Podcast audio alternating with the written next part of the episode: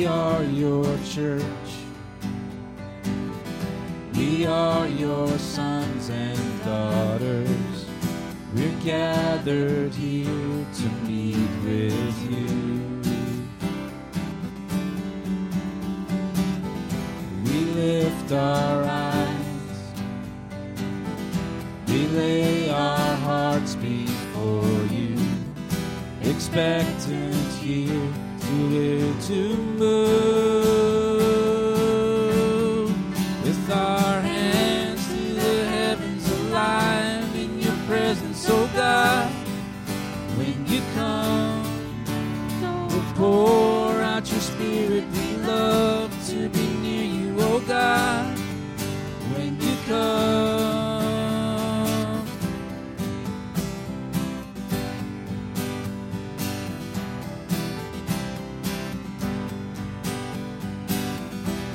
You are the way,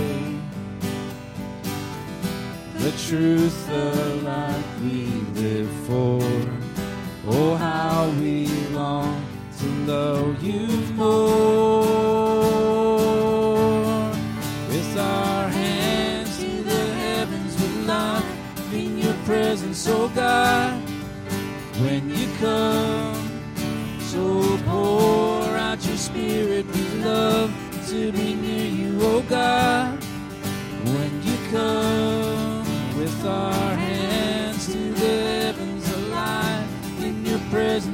God. When you come, so pour out your spirit, we love to be near you, oh God. When you come, come like a rushing wind come like a fire again. Come like a burning flame. Have your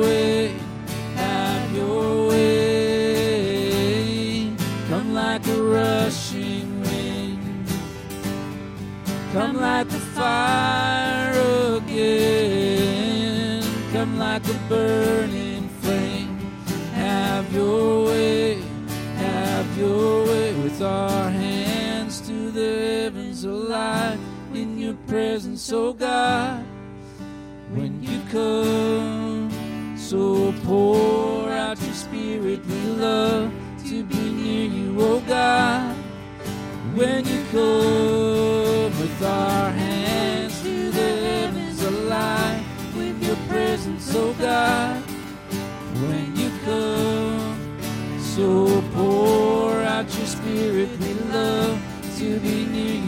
God.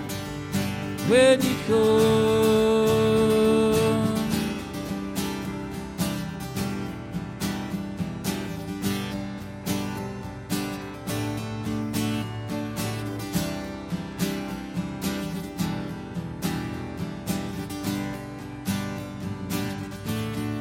with our hands to the heavens alive in your presence, oh God. When you come, so pour out your spirit, we love to be near you, oh God. When you come.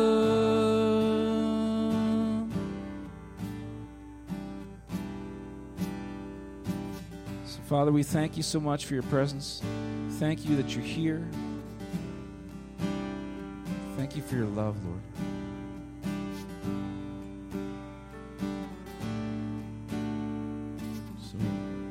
Invite you, Lord, just to more fully fill this place. I guess it'd be more, uh, God, give us a revelation of your presence. Manifest yourself, Lord, we can experience this together with you directly, face to face.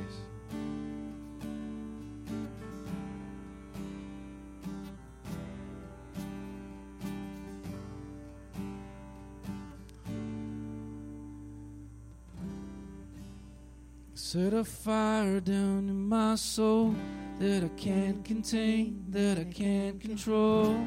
I want more of you, God. I want more of you, God. Set a fire down in my soul that I can't contain, that I can't control. I want more of you, God. I want more of you, God. No place I would rather be. No place I would rather be. No place I would rather be. Here in your love, here in your love. No place I would rather be. No place I would rather be. No place I would rather be. Here in your love, here in your love.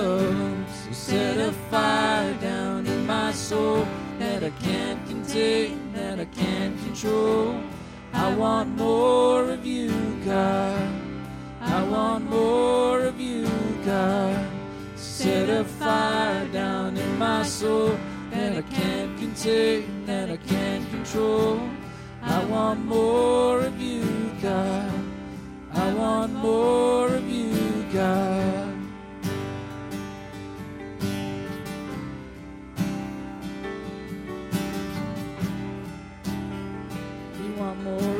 God. No place I would rather be. No place I would rather be. No place I would rather be. And here in your love, here in your love. No place I would rather be. No place I would rather be. No place I would rather be. And here in your love, here in your love. So set a fire down in my soul that I can't contain, that I can't control. I want more of you, God. I want more of you, God. Set a fire down in my soul that I can't contain, that I can't control. I want more of you, God. I want more of you, Set a fire down in our souls that we can't contain, that we can't control. We want more of you, God. We want more of you, God. Set a fire down in our souls that we can't contain, that we can't control. I want more of you, God. We want more of you, God.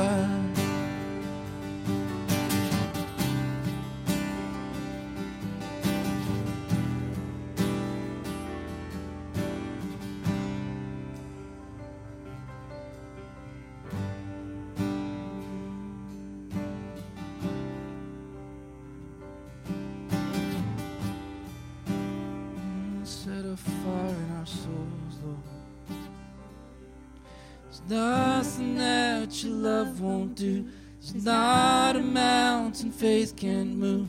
There's power in the blood, the power of the cross. There's nothing that your love won't do. There's not a mountain faith can move. There's power in the blood power of the cross. There's nothing that your love won't do. There's not a mountain faith can move. There's power in the blood, the power of the cross. There's nothing that your love won't do.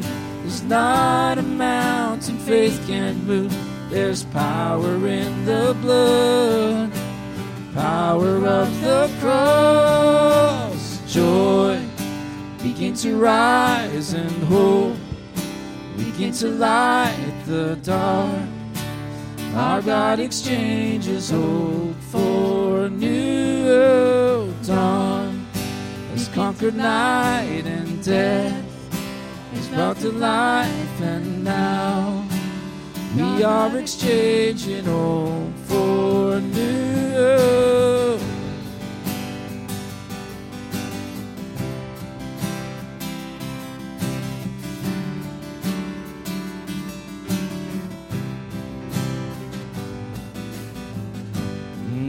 What was torn, you mend again. You redesign the tattered thread by thread. You take the broken and joy, and you rebuild them. You make whole joy. Begin to rise and hope. Begin to light the dark. Our God exchanges old for new dawn. Has conquered night and death. Has lost to life and now we are exchanging old for new.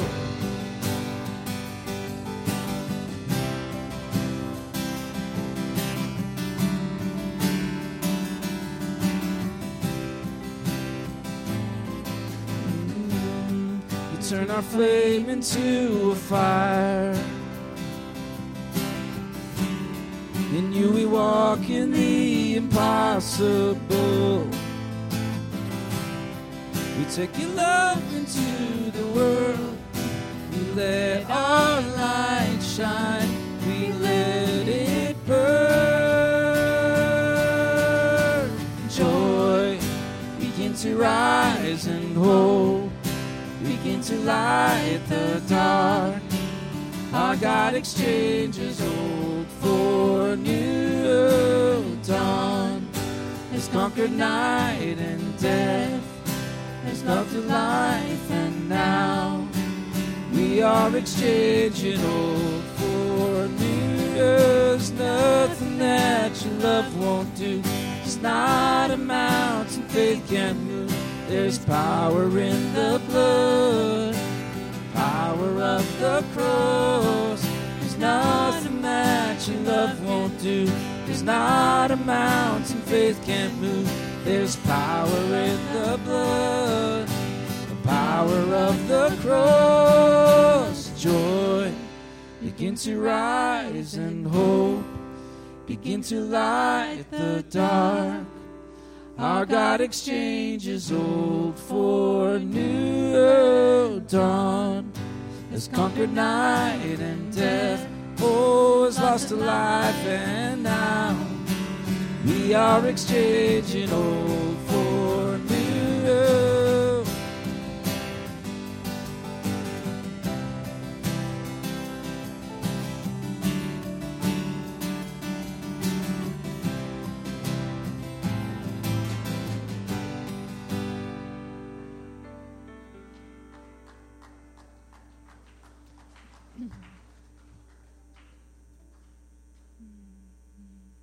God, we just release renewed hope in this place. I just thank you for that you are a faithful God.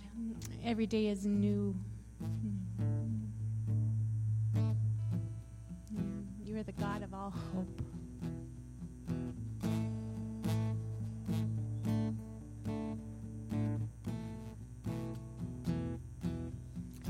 I see the sun waking up the morning, reviving dreams. I feel the wind on my back with promise, reminding me. There's a garment of praise for heaviness.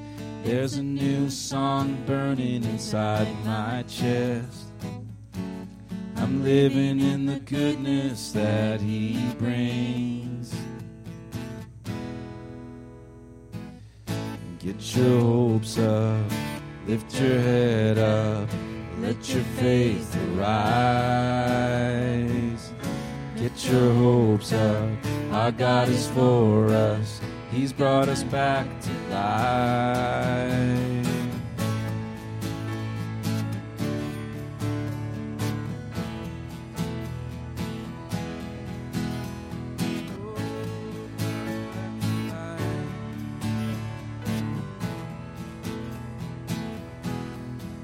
I see the sun waking up the morning, reviving dreams.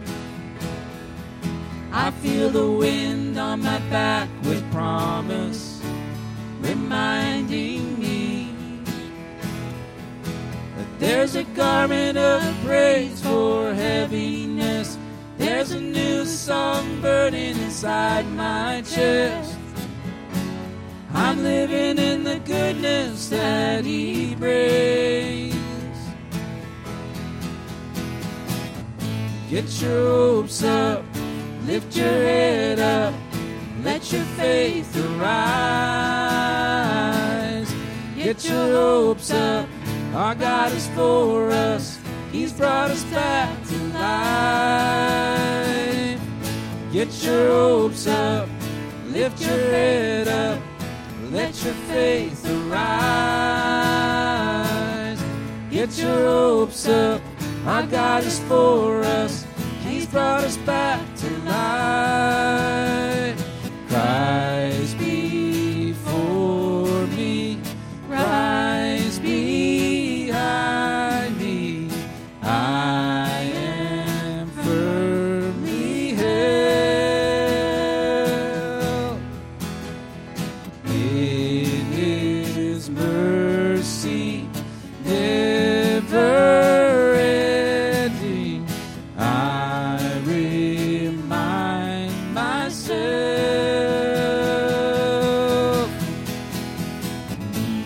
Your hopes up, lift your head up, let your faith arise. Get your hopes up, our God is for us, He's brought us back to life. Get your hopes up, and lift your head up, let your faith arise. Get your hopes up, our God is for us, He's brought us back to life. Get your hopes up, lift your head up, let your faith arise. Get your hopes up, our God is for us, He's brought us back to life.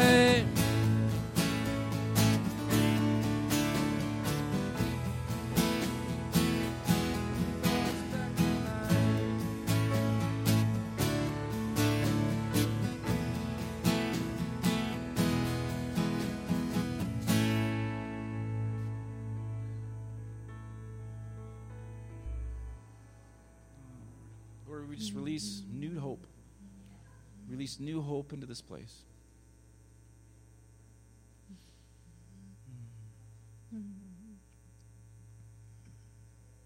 Yeah, for any that have lost it, just Holy Spirit minister to them this morning. Just release renewed hope. Renewed hope.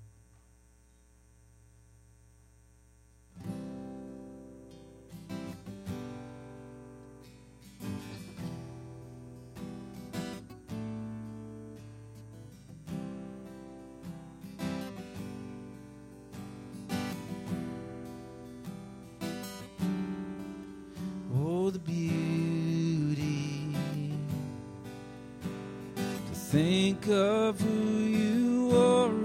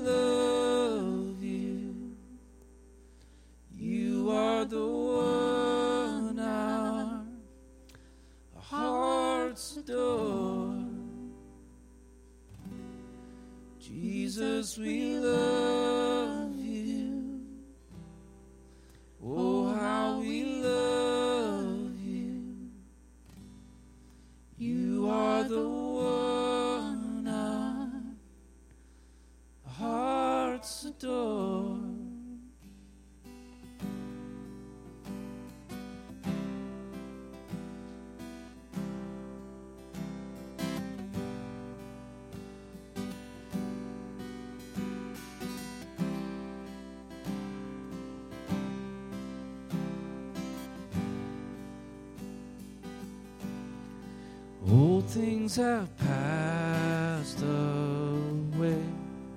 Your love has stayed the same. Your constant grace remains a cornerstone. Things that we thought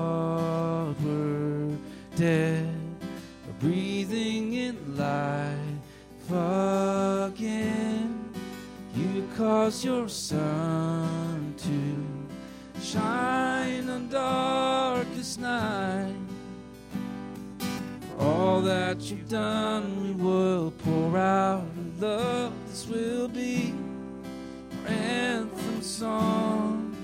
Jesus, we love you. Oh, how we love you.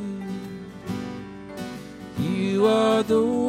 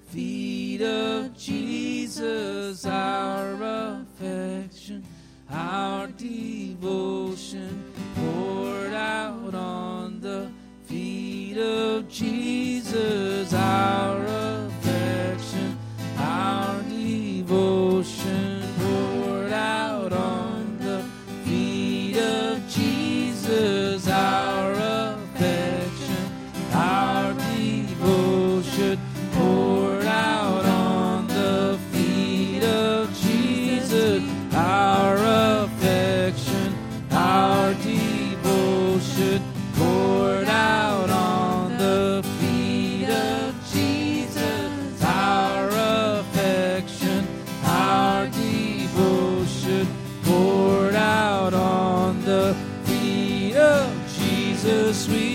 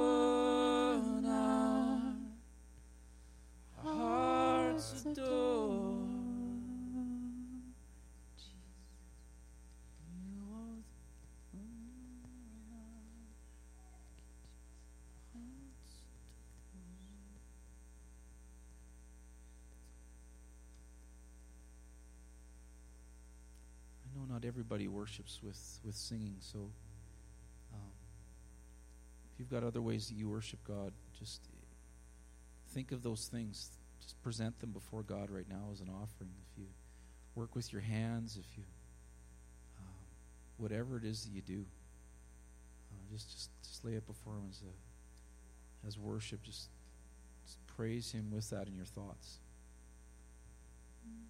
Just give Jesus a gift. Tell him how much you love.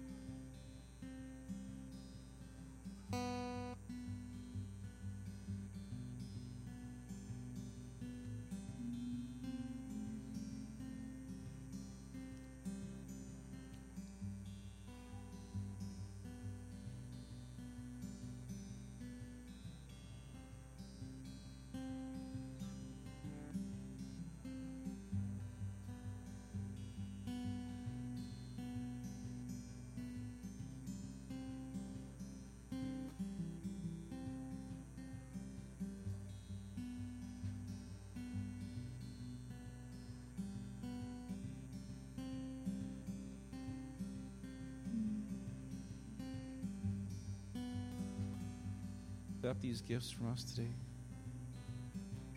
Receive our praise, receive our worship.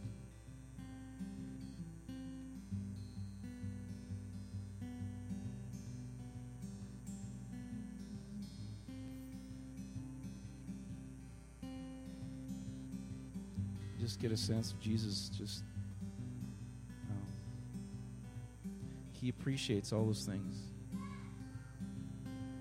those little acts of devotion. The fact that you give thanks for your meals.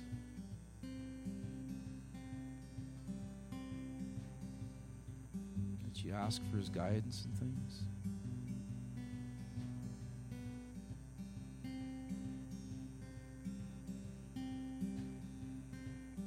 You just spend time with him.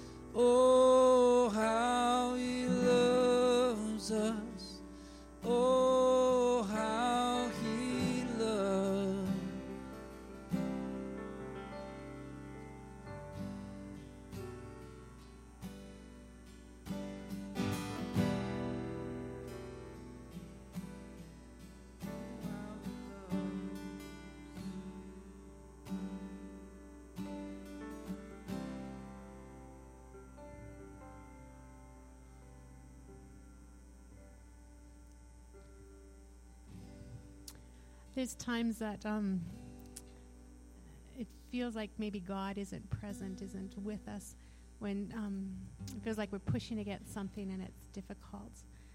And um, God's just been telling me His perspective that when He's molding us, and um, we feel like we're we're pressing against things and things are hard.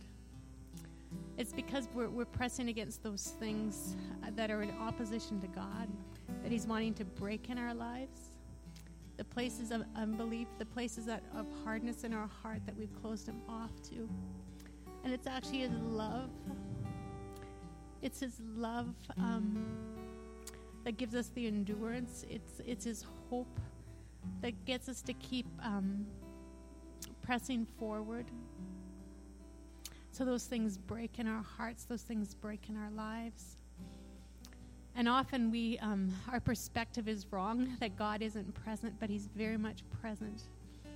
He's like a He's a potter who's molding the clay, and it doesn't always feel good. But what He's making is very good.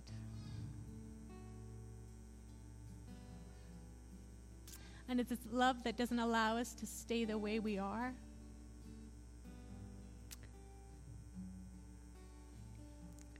So, God, I just thank you for your love and your mercy.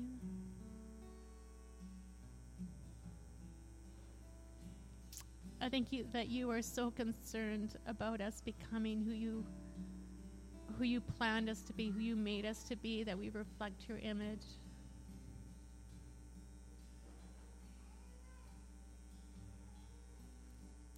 And God, we thank you for the pressure that forms things in us. We thank you for the fire. And God, we thank you for your strength and all that. And we thank you for your, your mercy and your love and all that.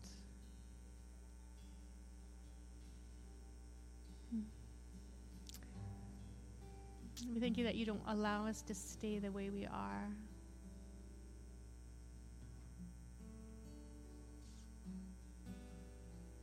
Change our perspective.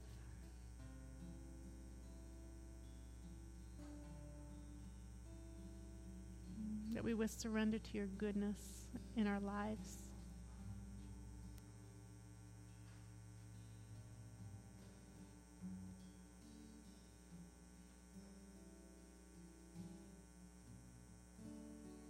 And we may see the goodness of the Lord in the land of the living, in our families, in our homes, in our places of work, in this church, in our community. Thank you that you transform us so that your goodness will be seen in our lives and in the world around us. And any lie that opposes us, bring light to our eyes that we may see that you are for us, that you are very much for us.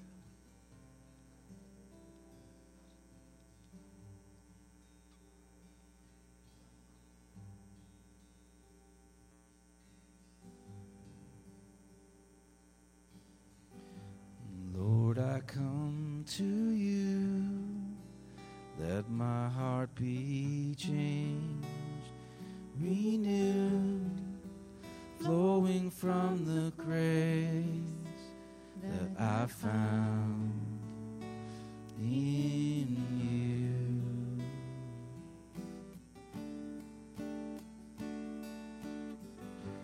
Lord, I've come to know the weaknesses I've seen in me will be stripped away by the power of your love.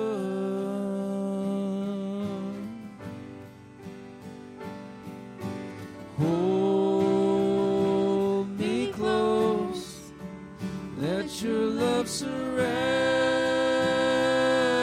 me. Bring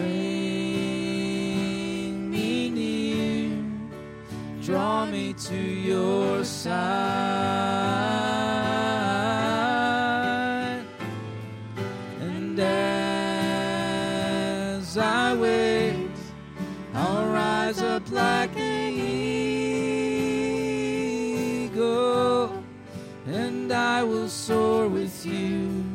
Your spirit leads me on in the power of your love.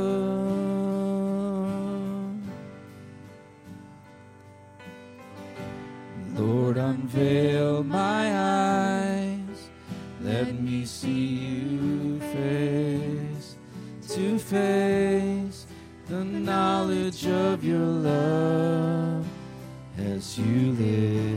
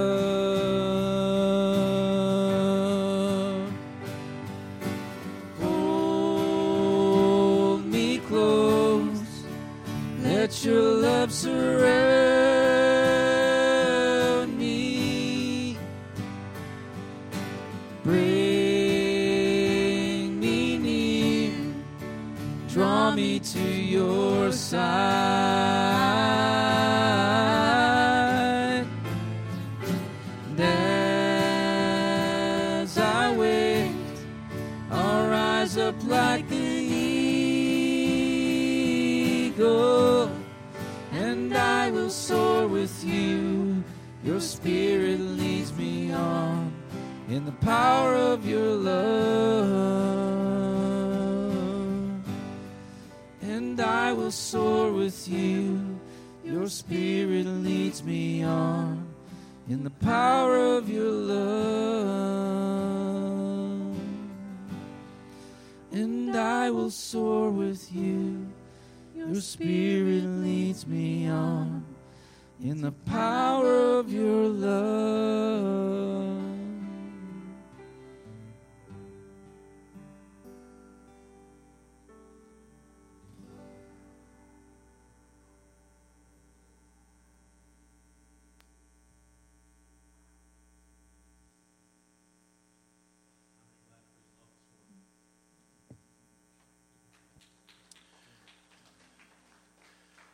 Glad for the love of Jesus.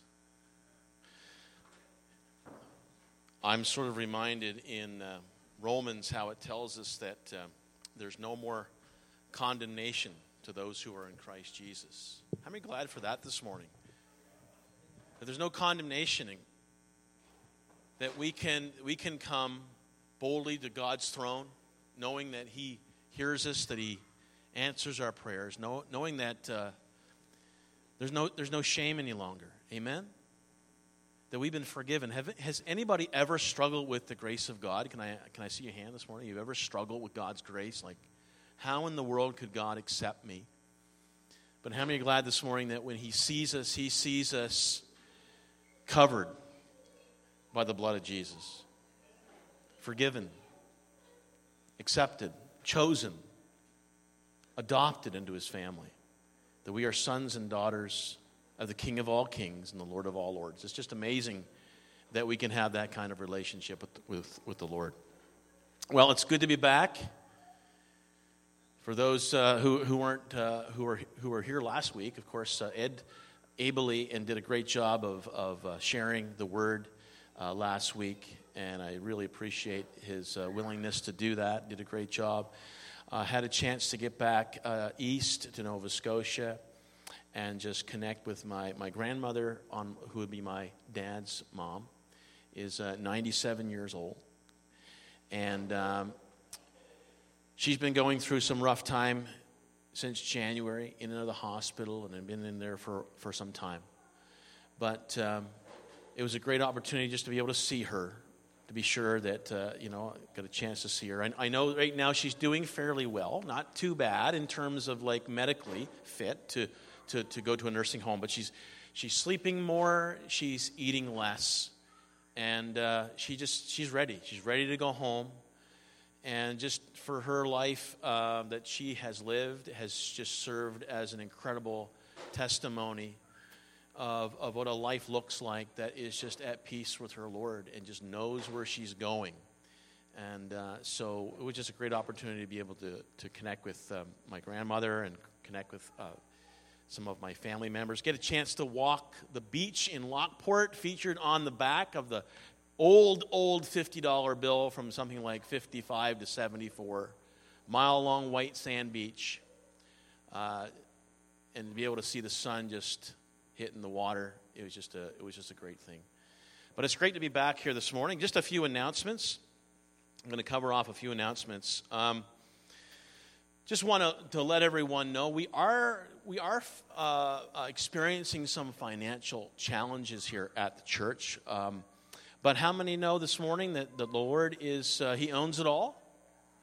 He, he owns the cattle on a thousand hills, so the scriptures tell us, and uh, we're just trusting Him. I believe that He's got a plan, and He has a purpose for this uh, assembly and this congregation in this community. And uh, I, I, just remember when I was reading a book titled Miracles by Craig Keener and just reading uh, the supernatural things that God can do and when I got reading through about 200 plus pages of that material, I just, which of course was a whole lot more, but I just closed the book and I just said, You know, God, there is nothing you cannot do. There is nothing you cannot do. And uh, I just believe that God has uh, good things, and I believe that God can do great things. And I believe that our vision needs to exceed what we can do. How many know that if we think we can accomplish it, we don't need God? Amen? That was pretty weak. That if we can accomplish it, we don't need God. Amen? If we can do it.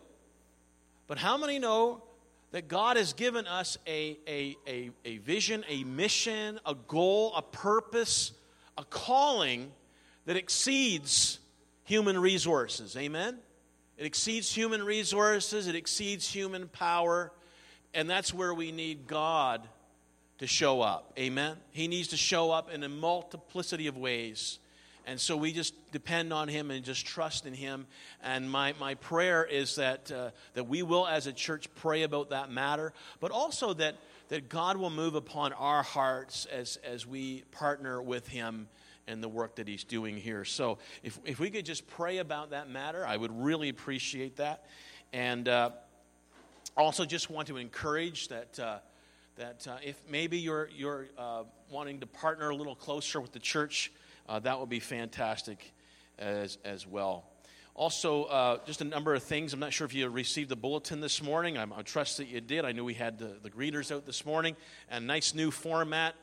And I just want to hit a few things here today uh, from the bulletin. I just want to mention, as you'll notice, that our, our nursery, there's going to be no supervision just for the month of August. And uh, so if parents need to be in the nursery, they need to accompany the children. And, and that will resume in, in September, so just a month uh, of, uh, of that. Also, you'll, uh, our parent room, we have a parent room right now that's under renovation.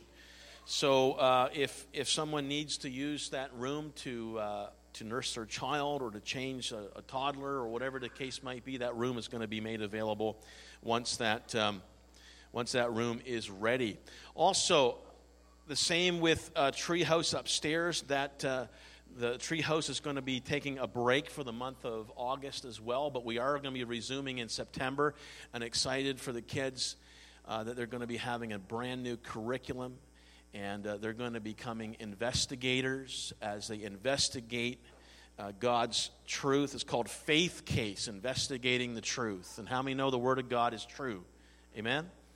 And uh, so we want our kids to be actively involved, checking out what does God have to say about different matters in life and different things that we are to, to hold dear. Also, you'll notice a couple of other things coming up in, in September as well. We're going to be starting a, a, a new series on uh, Tuesday nights called The Bait of Satan. Uh, that's coming up in, uh, later in September. Just keeping you mind, uh, remind you of that. And also, um, coming up on Tuesday, Tuesday this week, Tuesday, July 31st, uh, we're going to be having a bit of a, pra- a brainstorming meeting. It's a bit of a planning and prayer all combined. So the purpose is uh, just to hear what you guys have on your hearts because when it comes to September 16th, we know we've got our water baptism lined up for that. We're looking at doing a barbecue following, but we also want to get some of the kids involved with games and so on. And uh, so if you have ideas that you want to bring to make that day a fun and celebratory day to kind of kick off our fall. And of course, arrange it so that we can invite our friends as well and family members. And so just keep that in prayer and keep that in mind as, as well going ahead. And I'm not going to take all the time to review all the announcements, but you'll notice uh, a number of different things in your bulletin. So please take the time to, to review that as well. So, we're going to take the time this morning and we're going to worship the Lord in our giving. And uh, how many are blessed this morning? How many sense that you're blessed? God is taking care of you. And we have an opportunity to bless the Lord this morning So, we give a portion that He's blessed us with back to Him. Amen. So, we're going to put that slide up on the screen.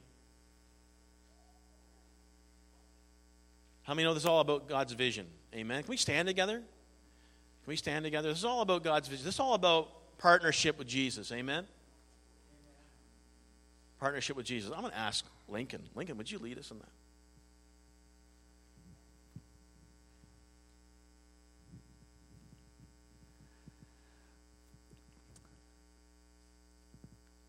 Thank you. First of all, just thank you, Father, that um, you are good. We, um, we thank you for supplying all of our need.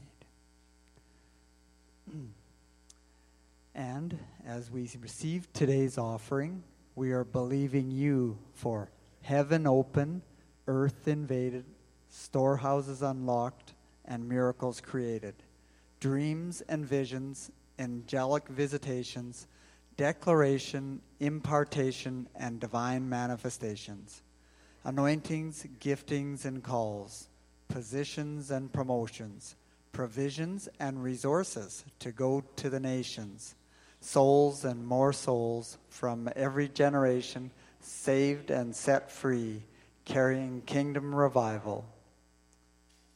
Thank you, Father, that as I join my value system to yours, you will shower favor, blessing, and increase upon me so I have more than enough to co labor with heaven to see Jesus get his full reward. Hallelujah! Amen.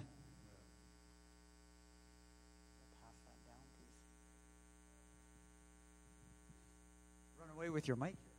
That's okay. That's okay. Amen. So this isn't part of my sermon. Or maybe I better wait and hold on to that. So as soon as we uh, receive the offering, I'm going to ask the kids to come up. We're going to pray over them, release them to their appropriate classes. Are they are they here? Still here? So let's get the kids up.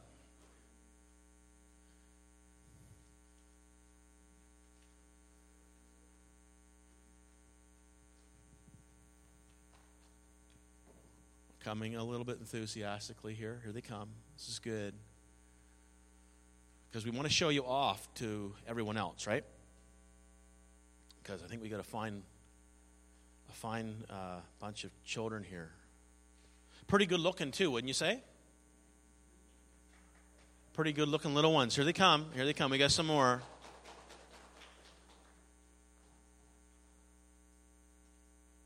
Amen.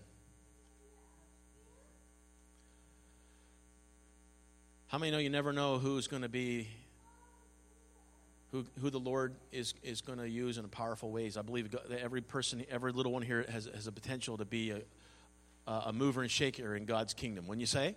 Amen? And how many know they're not the church of tomorrow, they're the church of today?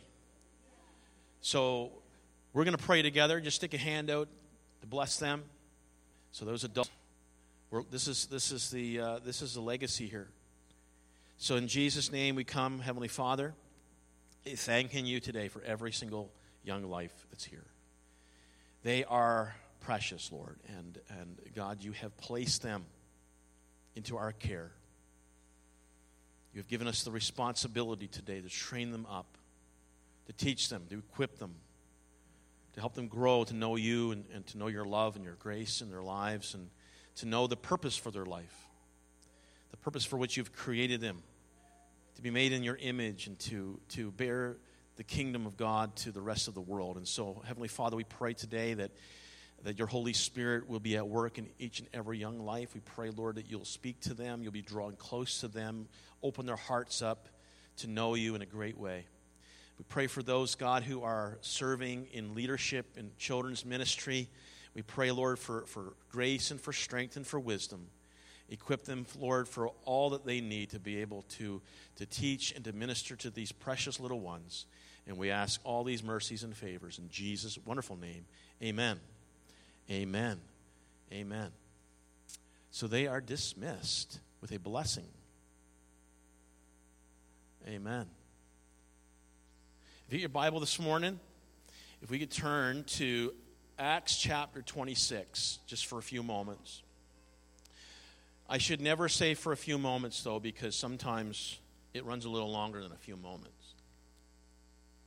Now, this isn't really part of the sermon, and I don't really have a joke ready for you, but I don't know, you might find this funny. I have no idea. But uh, when I was, I don't know if it I did it, I think I did it when I came home. That uh, I decided to shave off this part down here where there was much more gray hair. And uh, my kids were, were like, no, no, no, shave off your mustache. So one afternoon, I think it was the first, I think it was the first afternoon I was going to get Christiane. I decided to, to put on a plaid shirt,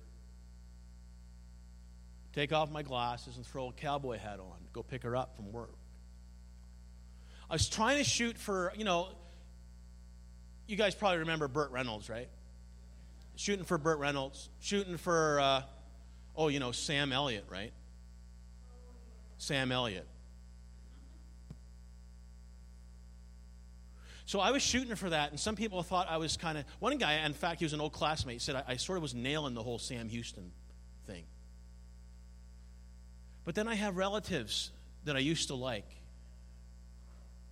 who said that I was nailing Paul Blart. So I don't know. I'll let you guys decide. I'll let you guys decide. but th- no comments, no comments.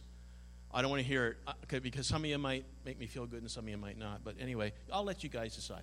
Is it, is it, or maybe, you know, Tom Selleck. I even tried to make sure my hair was a little curlier in the front this morning for the tops. But I, I'm not six foot four, so that's not working. Paul Blart, I mean, come on, right? Give me a break. Paul Blart. No, that's so. This is yeah. So I'll let you guys decide whether it's um, who it is, if it's the Sam Elliott or if it's the, the Paul Blart. But just go easy on me. I'm, I'm delicate. So this morning, Acts chapter uh, uh, 26. Acts chapter 26. We're going to read that in just a, a, a few moments. But um, there was there was a missionary, and he was seated on a plane one time, and there was this really well dressed young man that came up to the missionary, and they started having a conversation. And so the, uh, the missionary asked this young guy, who was wearing pretty good threads, and he, he asked him, he said, well, What do you do for a living? He says, Well, I'm into big business, he said. And the missionary said, Well, you know, so am I. And so the young man said, You know, I, my business is all over the country. He said, and so the missionary said, Well, you know, I, have traveled all over the world in, in connection with mine too. And so the young man began to keep on going. And he said, Well, I'm in partnership, he said, with my father, and he's a millionaire. To which the missionary replied and said, Well, you know, I'm in, I'm in business with my father too, but, you know, he's a multi billionaire. So they're trying to, you know, going back and forth. And so the young guy in, in, in the business suit says, you know, well, we have representatives in, in, in most of the areas in our country. And so the missionary replied, he said, well, we have representatives in almost every country of the world. And so by that time, the young man looked at the missionary. He said, What kind of business are you in anyway? He said, So when the missionary explained, he said, The young man said, You're not just in the big business. He said, You're in the biggest business that there is. And how many would agree this morning that we're in big business? We're in big business. We're in big business. And there is a if, if you're knowing anything about the business, the corporate world, you know that one of the big words that are, is being used today, and we've also adopted that into the, to the church, is that it's important that we have something that we see, something that we have a vision for. A vision. And when it comes to vision, we know that God communicates through visions. Do you believe that today? That God can still communicate that way? We don't serve a mute God. We serve a God who wants to commune with us, a God who wants to communicate with us. And sometimes God will not just use that still small voice, but God will place before us dreams and He'll place before us visions as He wants to reveal who He is in His heart toward us and in toward the world. And in saying that, in Acts chapter 26, going down from verses 12 to about 18.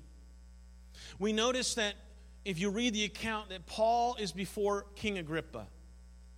And Paul is making a legal defense, but he's not necessarily trying to, to save his own skin. He is before King Agrippa because he wants Agrippa to understand what Paul's work is all about. Paul had a business that he was in. And how many would agree this morning that we are in the same business? We are in the business that Paul was in. And so he's talking to Agrippa and he's telling him of the vision that he received on the road to Damascus. And we find, I think, that there's about three places where Paul mentions this encounter with Jesus. We know Paul was a Pharisee of the Pharisees. Paul had a mission, and that mission was simply this is that he wanted to wipe out Christianity. But how many know that when you have an encounter with Jesus, that it can change the very course not only your life, it can change the course of history. And so Paul says to Agrippa, Acts 26, verses 12 to 18, he says, On one of these journeys, he says, I was going to Damascus with the authority and commission of the chief priests. You'll know, remember that he had the letters, he had everything all lined up. And he says in verse 13, About noon, O king, as I was on the road, I saw a light from heaven, brighter than the sun, blazing around me and my companions. And we all fell to the ground, and I heard a voice saying to me in Aramaic, Saul, Saul, why do you persecute me? And then I asked, Who are you, Lord? And he said, I am Jesus, whom you are persecuting. The Lord replied, Now get up and stand on your feet. I have appeared to you, listen to this, to appoint you as a servant and as a witness of what you have seen of me and what I will show you. I've appointed you as a servant and a witness. And I will rescue you from your own people and the Gentiles. Underscore this part. If you got your Bible, I give you permission to mark in it. I mark in mine all the time. I am sending you to them to open their eyes and turn them from darkness to light and from the power of Satan to God so that you may they may receive so that they may receive forgiveness of sins and a place among those who are sanctified by faith in me. Can we pause and pray this morning? Heavenly Father, we want to thank you. We want to thank you, Lord, this morning as we've been singing about your love and we've been singing about your grace. Lord, may it be real to our hearts today. May it be real to our hearts today. But Lord, may we also recognize the love and the grace that you extend to us, you want others to experience as well. May, Lord, we catch this vision. May we recognize, God, it's bigger than ourselves, it's bigger than, than our families, it's bigger than our church, Lord. But you have a, a, a great plan and a great, a, a great goal for the church and for us. And, and, and I just pray this morning that we would catch that again. So, Lord, just set our hearts ablaze for what you want to do in us and through us in the coming days. In Jesus' name. And everyone said, Amen. Amen. So, this morning, I just want to highlight five things. Just, I want to highlight five things. So, this morning, I, I believe one of the things that we need in what Paul was telling Agrippa. You'll recognize when Paul, Paul was a man on a mission. When Paul was on his way to Damascus, he was on his he had a mission, and that mission, again, as I mentioned, was re- literally to wipe out Christianity. But as Paul has this encounter with Jesus on the Damascus Road, it totally changes him forever.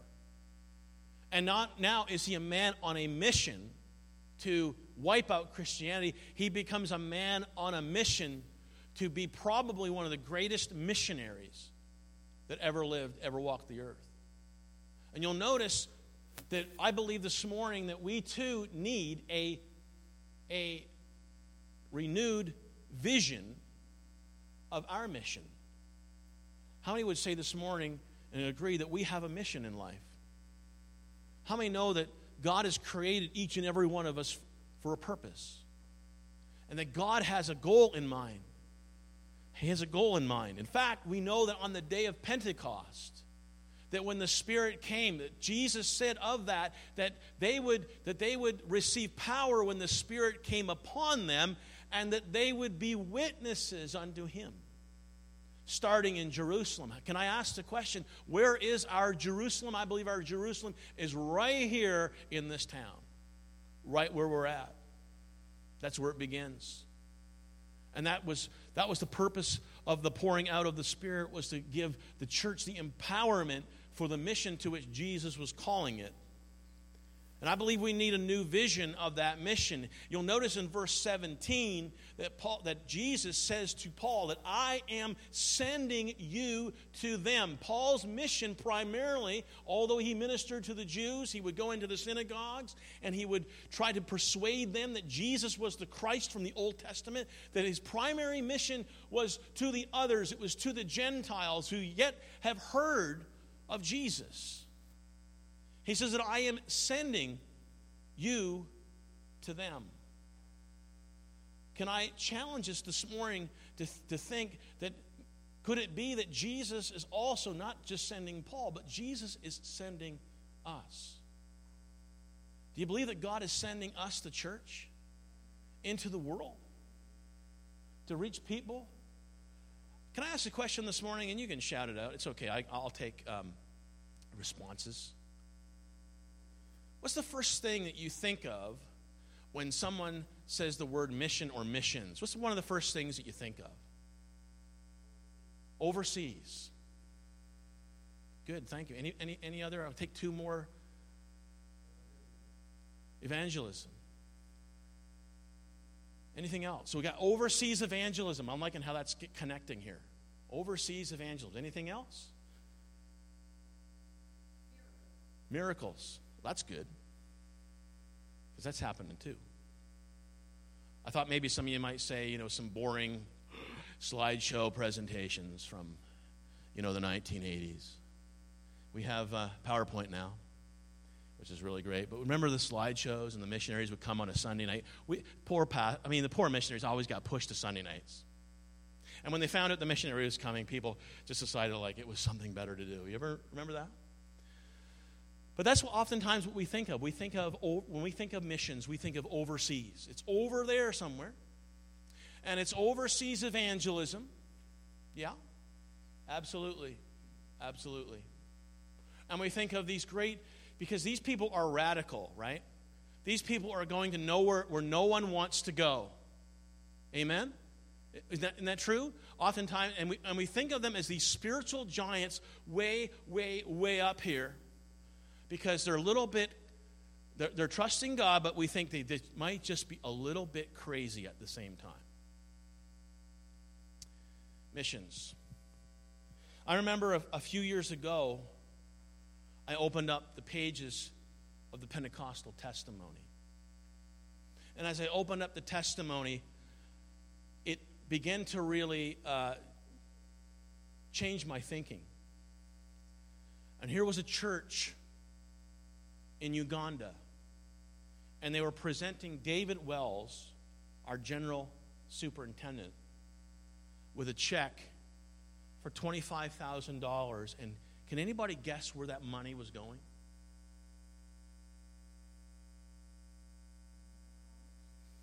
It wasn't going to Bible college.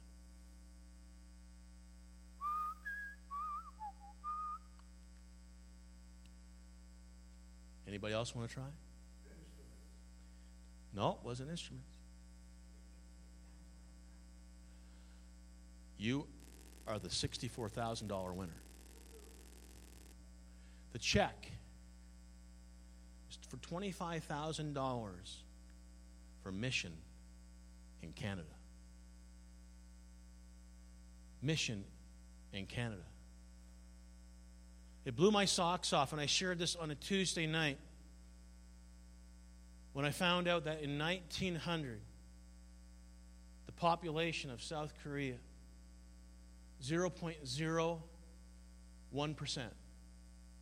were Christians. Today, that number is 50%.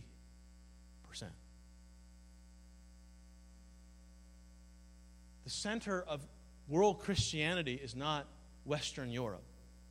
It's not in North America. In fact, those who get paid to think about and write about this stuff, these people we call missiologists, have determined that North America is now one of the most resistant mission fields on planet Earth. And if you want to take it a step worse, the province, the Belle Province of Quebec, is considered to even be harder than any other place in North America.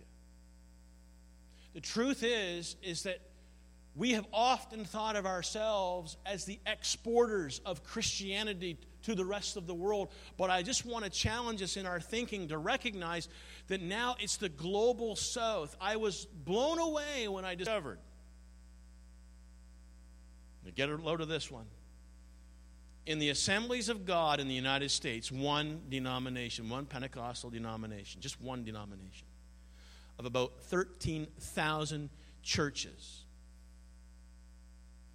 with probably a membership that will be somewhere, I'm sure, pushing 3 million or maybe greater. That there are more just Pentecostal ones, just Pentecostal Christians that gather together on a Sunday in the city of Sao Paulo, Brazil, than every one of, that is in the United States. It blew my mind. The largest churches in the world are not in North America. Churches of 40,000. Churches in Seoul, as you'll know, David Yonggi Cho's church pushing a million people. And if you've ever seen Reinhard Bonnke's crusades, you'll know that he would draw millions of people to his crusades. And as we were talking about evangelism, we were talking about miracles, I want you to know miracles are happening. Tens of thousands of miracles, supernatural things are happening in other places in the world. But it's not as prevalent as it is here in North America, and especially Canada, which some people believe is about 20 years ahead of the United States when it comes to looking more like Western Europe, what Western Europe is right now. Jesus said to Paul, I'm sending you to them. I'm sending you to them. I'm sending you to them. And I believe this morning, church, that we need to recognize that mission is not just overseas. It's not just over there somewhere in some remote place that we have a hard job pronouncing. But our mission is right next door. Amen. There are people right next door to us that don't know Jesus.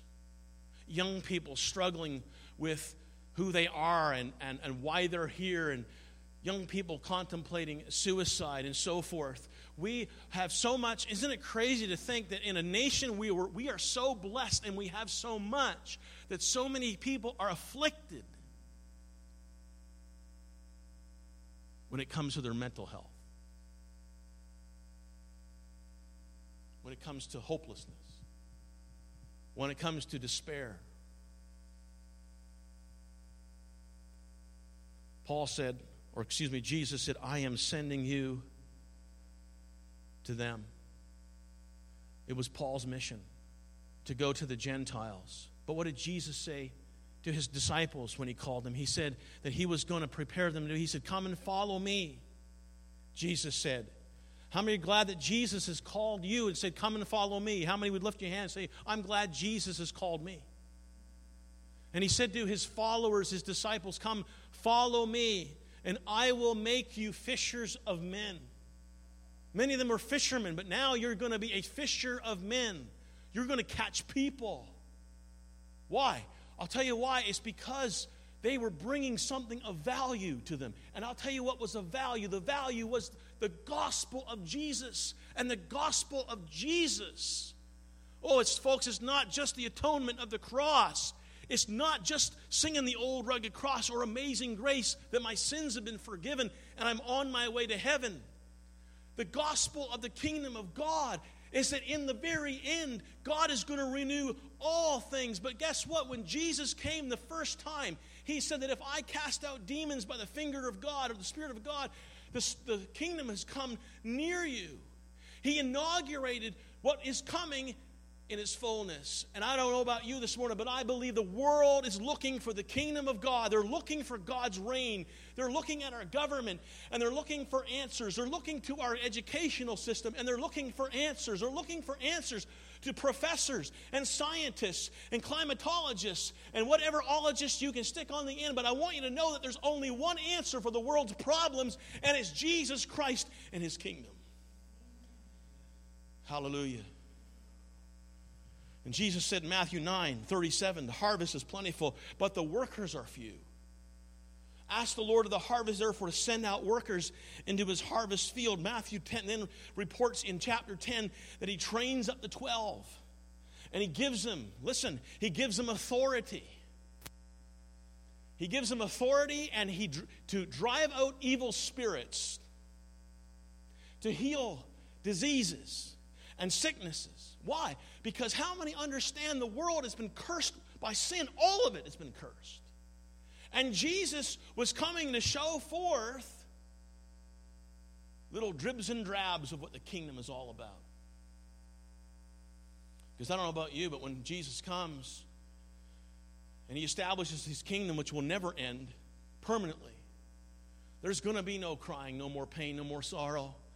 For the former things have passed away. Behold, I make all things, all things new. There will be no more injustices. There will be no more racial divisions. There'll be no more worrying about whether it's getting too hot, you know, global warming. Those things will be all taken care of when Jesus comes back. Amen? And, folks, that's the hope. We've been talking about hope this morning. That's the hope of the church, but that's also the hope of the world. And that's why it's so important, church, that we understand that we have a great, great calling. We have a great, great responsibility, and it's to take forth the gospel of Jesus, even to our next door neighbors and beyond.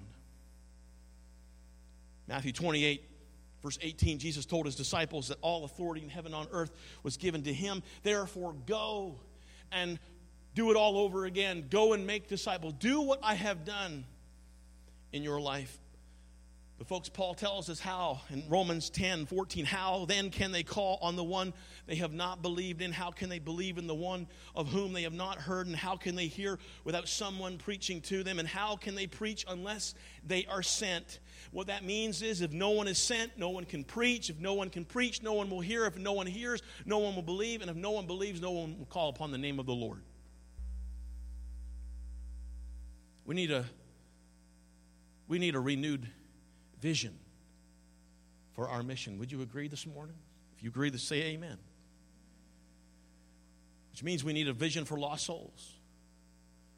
Jesus continues in Paul, he says to Paul, he says, I'm sending you to them to what? To open their eyes, to turn them from the darkness into the light, and open the eyes of the spiritually blind. How many glad this morning your eyes aren't blinded anymore?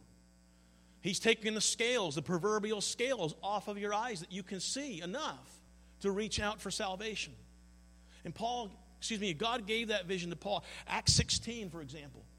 Incredible, incredible chapter. People were being saved, people were getting baptized, cities were being stirred.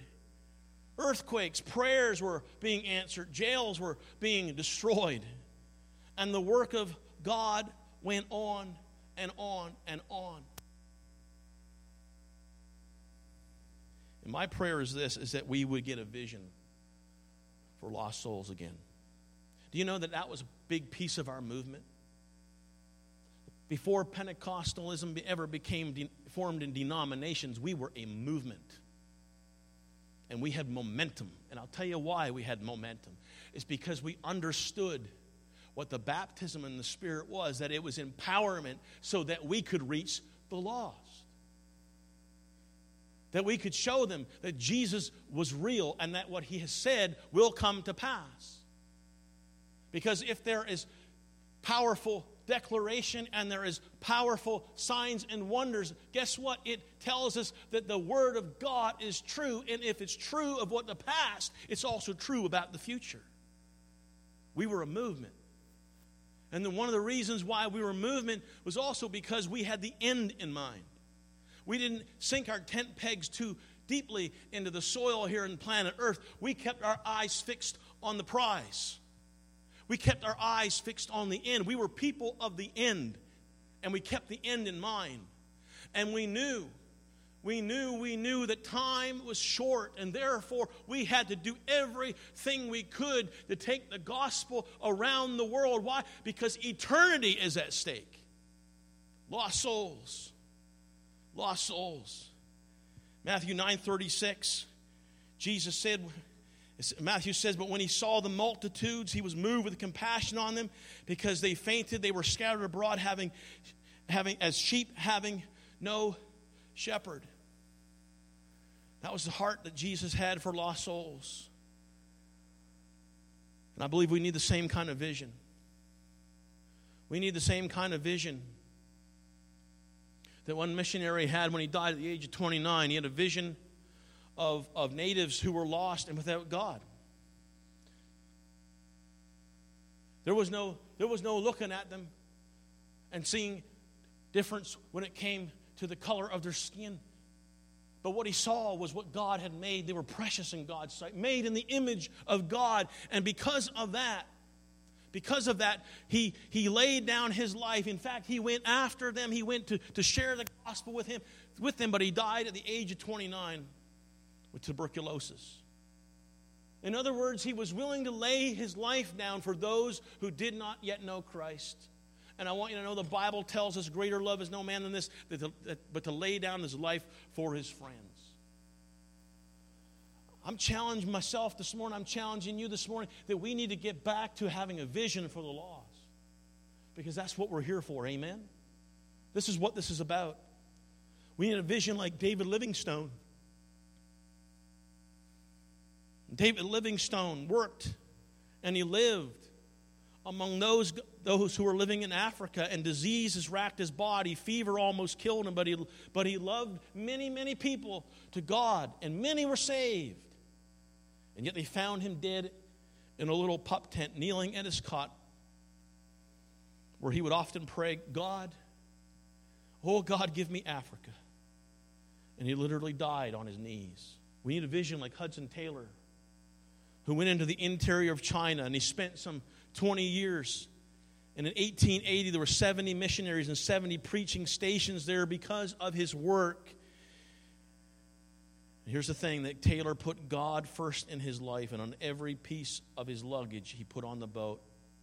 We need a vision like William Booth, who, when he saw the neglected, those who living in the slums of London, that he reached out to them and there was birthed the Salvation Army. We need a vision, folks, like, like an old Pentecostal preacher, evangelist, church planter by the name of Marshall Ruthven. Marshall Ruthven, you don't know who probably he is, but I come across his name because he was the, he was the guy who built the, the first Pentecostal camp in the Maritimes just outside of Truro, Nova Scotia. I connected with his son, John, and John began to tell me the story of how his father, it's amazing, his father would would, would uh, plant churches. The goal was a, a church in every town, in every town, a Pentecostal church. And he actually built, he built a portable church building. Yeah, he hauled this trailer around. I got diagram pictures. It was the coolest thing you ever saw. And he would come into a place and he would set up shop and he would have services and people would, and he would witness and he would visit. And, and so, yeah, he was all about evangelism and there were scores of people. And he went all across the country stayed in bc for a number of years went down along the, the western coast of the united states eventually landing in california. But there was a pastor in markham ontario who shared a story. He was just a young youth pastor. And here he was bunking with 85 year old marshall ruthven and they were gabbing you know how it is. And marshall said, You don't suppose that the pastor at the Markham Assembly would allow me to do some visits? So he went to the pastor and he asked him, Would it be okay if I made some visits? Sure enough, he went, 85 years old, knocking on doors. Hi, you don't know me. My name is Marshall Ruthven, and I'm not a Jehovah's Witness. and that's how he started. And his son John told me that he kept a little black book of all the people he visited and all the people he witnessed to and all the people that received Jesus because of his witness. Blew my mind to think that he would probably knock on. I couldn't, I couldn't listen, don't quote me on this, but I'm just going to say I think that John might have told me he might have made 30,000 visits a year. Well, let me tell you, I didn't feel so good after that. But I can tell you what I was. I was challenged. And I was like, Lord, may we get back to the kind of heart and the kind of vision that some of these people, these pioneers, they blazed some incredible trails. And folks, it was all because they recognized that they had a mission, they had a purpose, and that was to reach the lost. We also need to know that we're in a battle. Amen? How many understand we're in a battle today? And it's not with the person sitting alongside of you.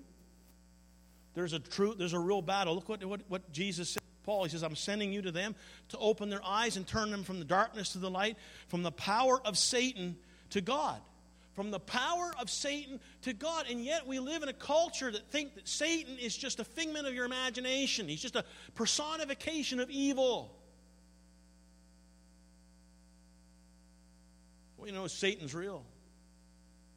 Demons are real. If it weren't so, Jesus wouldn't have spent time in the wilderness being tempted of the devil. Man, I'll tell you, when we were in Yarmouth, Nova Scotia, number of years back, I never seen anything like it before in my life. There was a guy who said he needed help.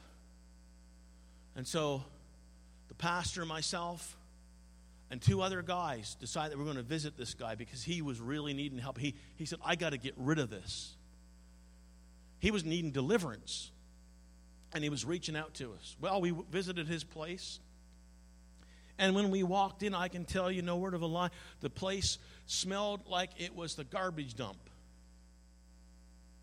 There was trash and stuff strewn all over the back and inside the house. And as we were making our way into the living room, I have no idea what kind of garbage was on the television, but I can tell you it wasn't very godly. It was very demonic. It looked like something that was perpetual horror films on the TV. And we went into his bedroom in the middle of the day, and here he was laying in his bed, a man who was wasting away.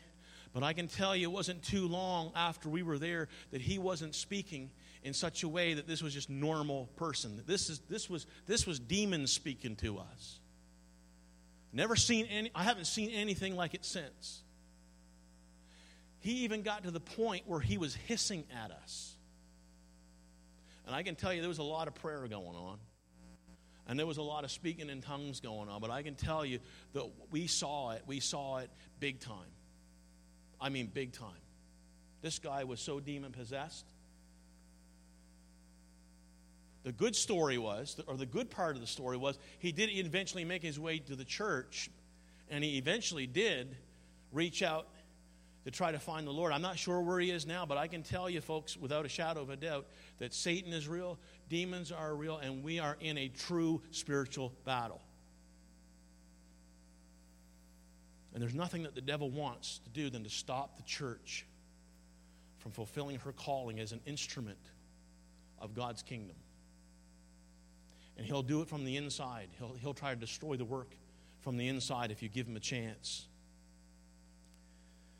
The Bible tells us this. Paul tells us in Ephesians, we know this one well, for our struggle is not with flesh and blood, but against the rulers, against the authorities, against the powers of this dark world, against the spiritual forces of evil in the heavenly realm. The weapons we fight with in 2 Corinthians 10:4 are not the weapons of the world, and contrary, they have defined power to demolish strongholds. Strongholds. Strongholds exist in communities today. I was reading in a book called Miracle Invasion. It was a pastor down in, I think it was Oklahoma. And they were trying to reach a, a community of Navajo uh, natives in, in Arizona, and they want, and there was people that tried to plant a church there, and it just was a no go. Nothing was able to happen. Nothing able to break through. And so the pastor had visited there, and there was a lady that came to him and gave him a prophecy and said that God was going to teach you the way of the natives and that he was going to bring transformation and uh, deliverance. A guy went to visit his church in Oklahoma, but the pastor wasn't there. He was in Arizona, and a guy said, I'm here to see the pastor. Is he here? No, he's not here. Well, could I leave him a message? Well, sure. So he left a recording and when the pastor returned and he checked out that recording, it was almost verbatim exactly what the lady said to him 1,200 miles away. And in a prayer meeting, see, they begin to pray. Well, if God's speaking to us, He's going to do something. We need to pray into this. Amen? So, next thing you know, there's a lady. She's from Texas. And she's praying. And she begins to pray in tongues, and she's praying in Navajo and there was two ladies who knew Navajo, and they're like, "Whoa, she's speaking in Navajo," which is a pretty difficult language, by the way. But it wasn't just the fact that she was speaking in Navajo, praying in Navajo, it was the content of her prayer. She was praying against the skinwalker. Well, what's the skinwalker? Good, I'm glad you asked. Well, the skinwalker was the medicine man who was in that community in Arizona. And he was the one who was stopping everything from advancing when it came to establishing a gospel witness among the Navajo natives. And so here she was in tongues, a gift of the Holy Spirit. Amen? Holy Spirit's kicking in. And she's not just praying in tongues, she's doing spiritual warfare.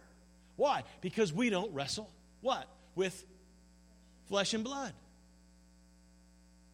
So she's doing spiritual warfare in tongues and she don't know it. And they're like, "Where did this lady learn Navajo?" He said, "This lady can barely speak Texan." What's the final result? Well, the final result was this. For some unknown reason, the skinwalker left that reserve. And the door flew wide open for that pastor and folks in that church to go to that, to that community and to minister to them and to teach them about Jesus and to see souls saved. We're in a spiritual battle. We're not going to accomplish it unless we have our fishermen all on deck beginning to pray and to begin to intercede. Why? Because God will break down walls. He will demolish the strongholds over these places when God's people get serious and we begin to intercede on their behalf as the Spirit leads us. Amen. You believe that this morning? Hallelujah. We're in a spiritual warfare. Lastly, lastly, we need a vision that God will help us to bring in the harvest. I'm sending you to them, listen to this, to, to open their eyes, to turn them from darkness to light, from the power of Satan to God, so they may receive forgiveness of sins and a place among those who are sanctified by me. Folks, this is a heavenly vision. This is a revelation from Jesus himself, a commission for Paul. And I believe it applies to us today to open their eyes, to turn them from darkness to light, from the power of Satan to God, so they may receive forgiveness of sins and a place among those who are sanctified by me. And I believe that if God gives a calling, He'll give us the authority, He'll give us the power, because it's all about His promise. Amen? When God calls you, He'll supply you but I'm not qualified. Look, he, don't qual- he doesn't call the qualified, he qualifies the called. Don't worry about you. Don't get the Moses mentality and throw out your four or five excuses because it won't work with God. Because if he can take a Moses and he can take a Gideon and he can speak through a donkey, how many know he can use us? Amen? So, so let's just first of all, let's just get over all of our insecurities and inadequacies because when God is on our side, there ain't no stopping you. Amen? You all agree with that? Amen. That's good. We're on the go. So I'm getting close to the conclusion. Just bear with me. Anybody know a guy by the name of Edward Kimball? Can you lift your hand? He's famous, right? Edward Kimball. Lift your hand. You know who he is. Nobody. Anybody know who Edward Kimball is? Lift your hand. Great. That's exactly what I'm setting you up for. He's obscure. Well, Edward Kimball was a, he was a shoe store assistant, not even the manager, but he was a Sunday school teacher. Ooh, devil don't like that. He was a Sunday school teacher in Chicago, and he spent hours of his free time visiting young people on the streets in Chicago's inner city, witnessing trying to win them for Christ. And guess who come along that was under his influence? You might know this name Dwight L. Moody. You know who that is? Now we're getting somewhere. Well, Dwight L. Moody got saved in 1858, and then he grew up to be a preacher. And in 1978, Moody reached a guy by the name of F.B. Meyer. And F.B. Meyer became a preacher, and he reached a guy by the name of J.W. Chapman. And then Chapman became a preacher, and he brought the message to a baseball player by the name of Billy Sunday.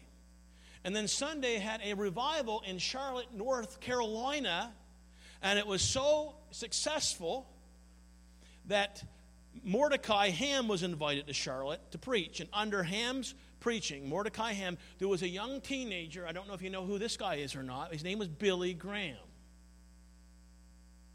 And Billy Graham went on to serve the Lord 55 years plus, preaching the gospel to over 215 million people in 185 countries of the world. But it started in most people's Bible just an ordinary person.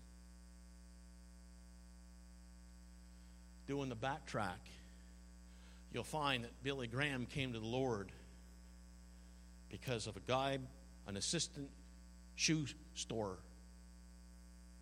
guy by the name of Edward Kimball, who was a Sunday school teacher. Isn't that good news? Isn't that good news? Because, folks, here's the deal the deal is our conversion stories are not, are not disconnected from someone else's faithfulness. Did you know that? Did you know that my, I, I, my heritage even goes back to a new light preacher by the name of Henry Alline that came up from, from Massachusetts? He got saved, began to preach the born again message in the late 1700s. Went from Falmouth, Nova Scotia, up in the valley, all the way down to the Ragged Islands. And as he was down in the Ragged Islands, he preaching among the, the settlers that were there, even the original settlers. And eventually, his message, his, his uh, evangelism became somewhat of a forerunner to the Atlantic Baptist Convention. And there was a Baptist church that was established in Lockeport, Nova Scotia. And at the very top of the list of evangelists and ministers is evangelist Henry Alline, because it was a revival in, in the Maritimes during the years of the American Revolution.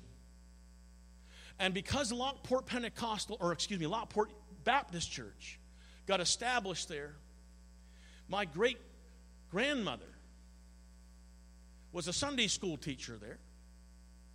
And because of my great grandmother's influence, my grandmother got saved. And when she was 15 years old, she got baptized in the Holy Spirit, became a Pentecostal. And then she passed it on to my parents, my, or my dad. My grandfather, of course, married my grandmother. That's a good thing. And he was instrumental as well in, in, in, in establishing the Harbor Light Pentecostal Church in the metropolis of East Green Harbor, to which my brothers took me when I was about three and a half years old to learn about Jesus Sunday school. But I can trace it back to a guy by the name of Henry Alline, who the Lord got a hold of. Folks, our, uh, your stories, your testimony is always connected to somebody. And the Lord wants to continue to use us like He used Paul to continue His vision and that is to continue to take the gospel to those who are lost, those who are hurting, those who are without hope. Because, folks, the only hope that we have is in Jesus Christ. Amen? Amen. And that's where I'm hanging my hat this morning. If we could get the worship team to come back.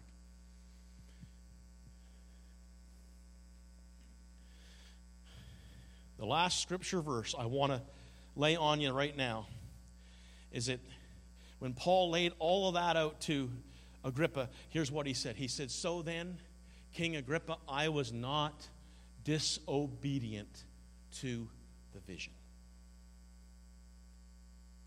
Could we stand this morning? Oh,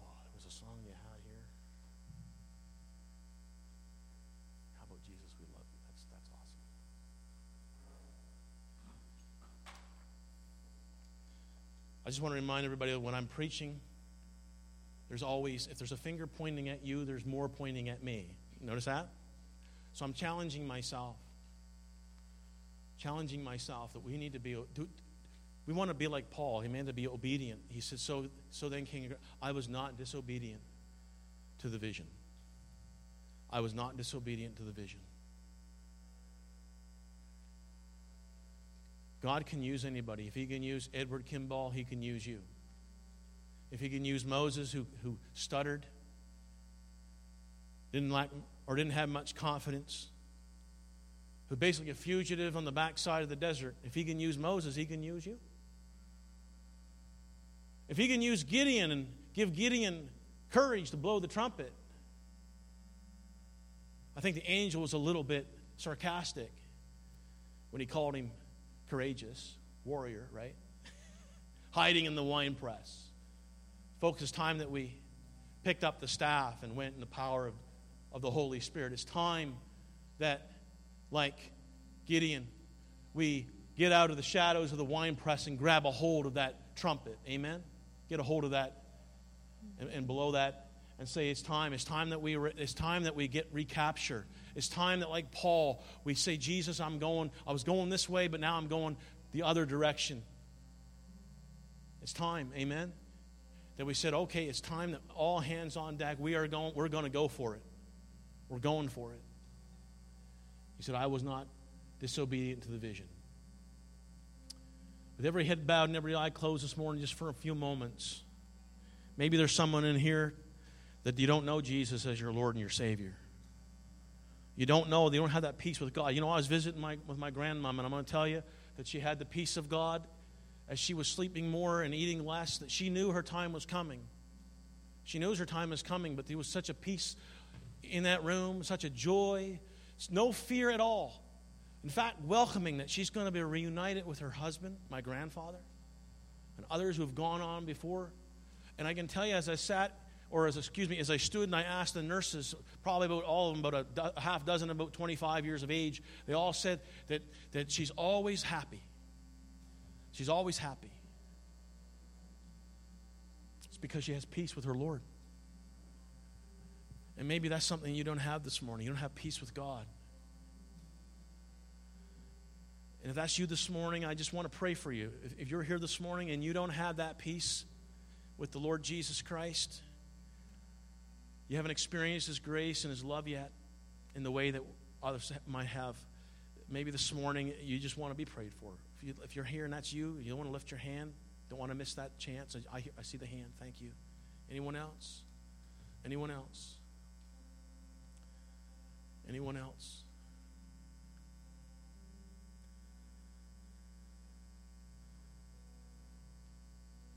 Maybe you're here this morning and, and your heart now is, yeah, I, I want to get on, I want to be obedient to the calling that God has upon my life, upon my church.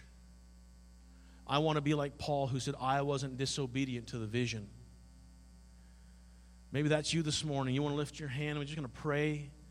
We make this a song this morning, a prayer from our hearts that we, Lord, we love you and we love you so much. We want to give every bit of ourselves to you. Whatever you want us to do with for you, God, here we are. We're available. How many would how many would lift their hand and say, That's that's what I want. I want to be obedient to the vision that God has given to us in His Word. That we are to go and make disciples. We're to reach the lost for Jesus Christ. I see a few hands. Any other hands this morning? Would say, That's, what, that's my heart. I want to do what God wants me to do. Hallelujah. Jesus, we love you. And we want to bow our lives and our hearts and everything before you.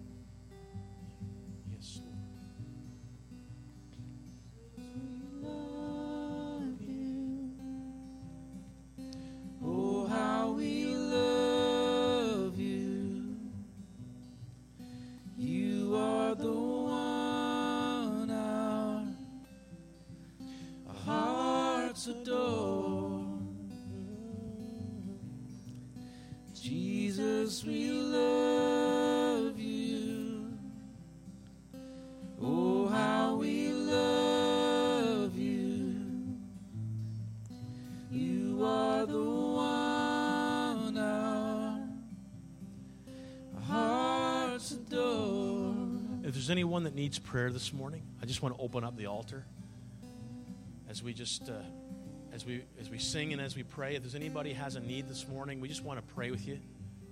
because uh, God still does amazing things. Amen? Hallelujah.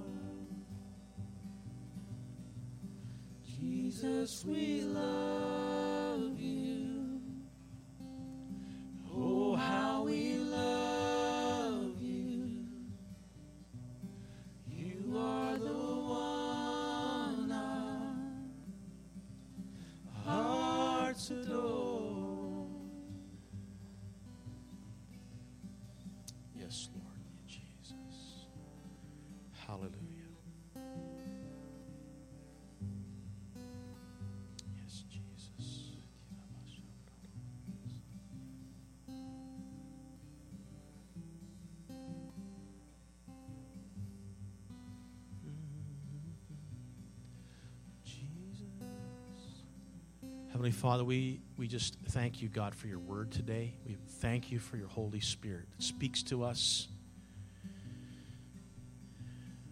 May we, may we heed, may we embrace, may we have that desire that Paul had, and that was to be obedient to the great vision, the great call that you have placed on our lives individually and on our lives as a body, as a community of believers here at Maple Street Worship Center. For those, Lord, who had lifted their hands, who need special prayer, who need a miracle in their life, we ask, Holy Spirit, that you'll touch them right where they are. We ask, Lord Jesus, whether it be for healing, whether it be for a deliverance of something on the inside, whether it be to for their walk with, with you to go deeper, whether it's to overcome something that is besetting them, whether it's to reconcile relationships, whether whatever that it is, whatever need, God, whether it's a financial need or a spiritual need or whatever the need might be, that God, that you are still a God who performs amazing miracles. And so, Lord, we pray, Holy Spirit, that you will minister every need, every heart, every life. And Father, as we prepare to dismiss this morning, we, we thank you for your love. We thank you for your grace. We thank you for the forgiveness of sins. Thank you that you have called us out of the darkness. You've, you've, you're, you're pull, you've been pulling us out of the power of Satan to God. That you have removed the, the scales from our eyes. And so we ask, Lord, in the name of Jesus, you'll help us to reach out to rescue others as you called Paul to do so, as you called your disciples to do. And so, Lord, we ask your blessing. We ask your favor on each one. We ask, God, for you to continue to meet the, the needs of everyone here and the needs of our assembly as we move forward. Lord, we trust you. We love you. And we just ask, God, that your will is accomplished here in our lives and in this place. And we ask it all in Jesus' name. And everyone in agreement? Amen? Amen. Amen. Oh, yes. Oh, we're dismissing the service, but we have birthday cake. Okay? We're still celebrating birthdays for the month of July. Still celebrating birthdays for the month of July. So, Ryan, would you ask God to bless our uh, our fellowship, our birthday fellowship? Who's, And- got, no- bir- who's got birthdays in July? So uh, Carol had had one. Anybody else? Birth- Jack had one. Elizabeth. Anybody? Other? I don't know your name. Dave. Dave's birthday. All right. Ben. Who else? Ben had a birthday. Big Ben. That's a lot of birthdays in July. So what was going on? Anyway. So happy birthday to you. Happy birthday to you. Happy birthday, God bless you. Happy birthday to you.